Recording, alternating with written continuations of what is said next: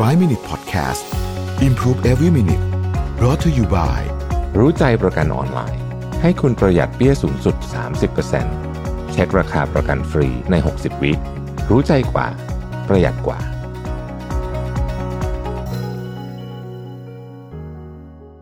สวัสดีครับ 5 minutes good time นะครับ วันนี้เนี่ยผมอยากจะมาชวนคุยเรื่อง บทความอันหนึ่งนะครับที่คุณชาลีลูคัสเนี่ยเขาเขียนไว้นะฮะบอกว่า five hard truth you need to hear about making a daily schedule นะฮะก็คือความจริงที่มันเกี่ยวกับการออกแบบตารางชีวิตของคุณเนี่ยนะฮะที่มันเป็นความจริงที่คำว่า hard truth ต้องแปลว่าความจริงที่แบบไม่ค่อยโสภาเท่าไหร่นะฮะแล้วลองมาดูว่ามันมีอะไรบ้างนะครับ แล้วเราจะจัดการกับเรื่องพวกนี้ยังไงนะครับ ข้อที่หนึ่งเลยนะเขาบอกว่าคุณจะทำไม่ได้ตามแผนนะฮะ คุณจะทำไม่ได้ตามแผนหมายถึงว่าบางทีคุณจะบอกว่าคุณจะตื่นตีห้านะครับแต่คุณตื่นจริงเนี่ยหกโมงนะสมมติอย่างนี้นะครับคราวนี้ก็แผนทั้งหมดนี้ก็รวน แต่ประเด็นก็คือว่าไม่เป็นไร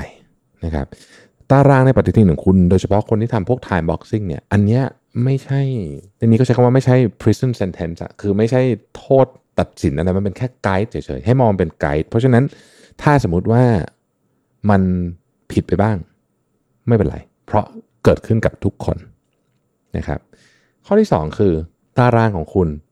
จะไม่เหมือนใคร ข้อนี้ผมอยากจะ clarify นิดหนึ่งนะครับ มันมีคนที่ต้องใช้คำว่าเป็นคนดังของของโลกเนี่ยนะฮะที่ตื่นตีสี่ก็มีตื่นตีสามก็มีตื่นเที่ยงก็มีตื่นบ่ายสามก็มีนะฮะยกตัวอย่างนะฮะเบนจามินแฟรงคลินนะเบนจามินแฟรงคลินอาจจะไม่ได้ตื่นสายมาก แต่ว่าช่วงเช้าเนี่ยนะฮะเขาจะ เขาจะค่อนข้างจะไม่ใส่ตารางอะไรแน่นนะฮะแล้วเขาก็จะทำงานเสร็จเที่ยงแล้วก็พักกินข้าวแล้วทำงานบ่ายสักสี่ชั่วโมง เท่านั้นเองช่วงงานสำคัญส่วนใหญ่เขาจะไปใส่เวลาบ่าย แล้วเขาหยุดหลังจากนั้นเลยนะครับ ซึ่งดูเหมือนเขาจะเป็นคนที่ยุ่งมากใช่ไหมฮะแต่ว่าในความเป็นจริงเนี่ย ตารางเขาก็ไม่ได้ยุ่งขนาดนั้น คือเขาไม่ยาไม่ไม่ใส่ตารางเยอะ ซึ่งแน่นอนเราตารางของเราไปเทียบกับคนอื่นเนี่ยคงไม่ได้ มันต้องดูตัวเราดูชีวิตเราด้วยนะครับ เพราะฉะนั้นถ้าเห็นเพื่อนแบบ ตื่นตีสี่ออกไปออกกำลังกายทุกวันแล้วรู้สึกกดดันเนี่ยไม่ต้องกดดัน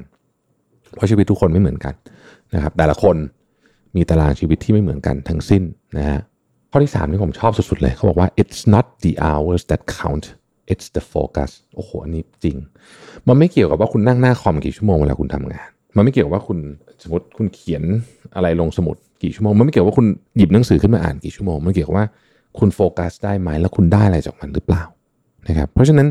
จำนวนชั่วโมงเนี่ยจึงเอาจะว่าไปมีความสำคัญน้อยกว่ามาก น้อยกว่าสิ่งที่คุณทำได้มากนะฮะหนังสือเรื่อง Deep Work เนี่ยบอกว่ามนุษย์เราเนี่ยวันวันหนึ่งเนี่ยนะฮะมันมีเวลาโฟกัสได้ทั้งหมดเนี่ยประมาณนะประมาณไม่เกินสี่ชั่วโมงสี่ชั่วโมงนี้คือไม่ใช่ต่อกันด้วยนะฮะคือ คุณต้องแบ่งสี่ชั่วโมงเนี่ยนะฮะที่เราพยายามพูดกันเรื่อง prime time นะเพราะในสี่ชั่วโมงนี้เนี่ย คุณต้องแบ่งให้ดี แล้วโฟกัสไม่ถูกจุดบางทีจะเป็นครั้งละครึ่งชั่วโมงก็ได้โพโมโดโรนะยี่สิบห้าพักห้านะฮะคุณก็ทำแบบนี้ได้เนี่ยทั้งวันเนี่ยแปดครั้งเท่านั้นแหละนะฮะแล้วใน 8 ครั้งเนี่ยขอให้มันได้ได้ผลลัพธ์ได้อันนี้ส่งส์มากที่สุดนะข้อที่4เนี่ยนะครับ the best you can do is crave out a habit เขาบอกว่าวิธีการจะทำให้ตารางชีวิตของคุณเนี่ยนะฮะ คุณสามารถทำได้มากที่สุดเนี่ยคือการสร้างนิสัยที่ดี เคยได้ยินคำนี้ไหมเขาบอกว่า 80% of success is showing up คือเหมายถึงว่า 80%ของความสำเร็จเนี่ยคือแค่การคุณลากตัวเองไปที่นั่น หรือว่าเริ่มลงมือทำสิ่งนั้น ผมยกตัวอย่างง่ายๆแล้วกันนะอันนี้เทรนเนอร์ผมก็ชอบพูดบอกว่าเคล็ดลับที่สำคัญที่สุดของคนที่หุ่นดีนะหุ่นดีนี่คือแบบหุ่นดีแบบมี six pack อะไรแบบนั้นเลยเนี่ยนะเขาบอกว่าคือการมาทำ คือการมาออกกำลังกายแน่นอนคุณต้องควบคุมอาหารต้องทำอะไรพวกนี้อยู่แล้ว แต่ว่า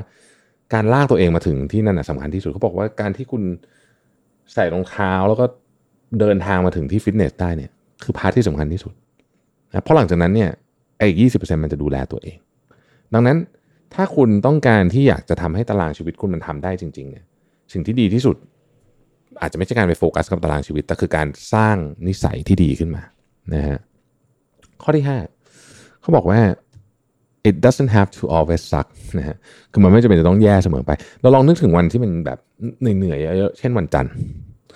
วันจันทร์จะเป็นวันที่ทุกคนงานยุ่งนะฮะเป็นเรื่องธรรมดาใช่ไหมแต่ลองนึกดูว่าจริง ๆ แล้วเนี่ยทำยังไงให้มันไม่แย่ วิธีการจะทำให้มันไม่แย่เนี่ยคือ เราสามารถที่จะเห็นภาพชัดๆว่าทำไมเราถึงกำลังทำเรื่องนี้อยู่ ถ้าเราเข้าใจตัวเอง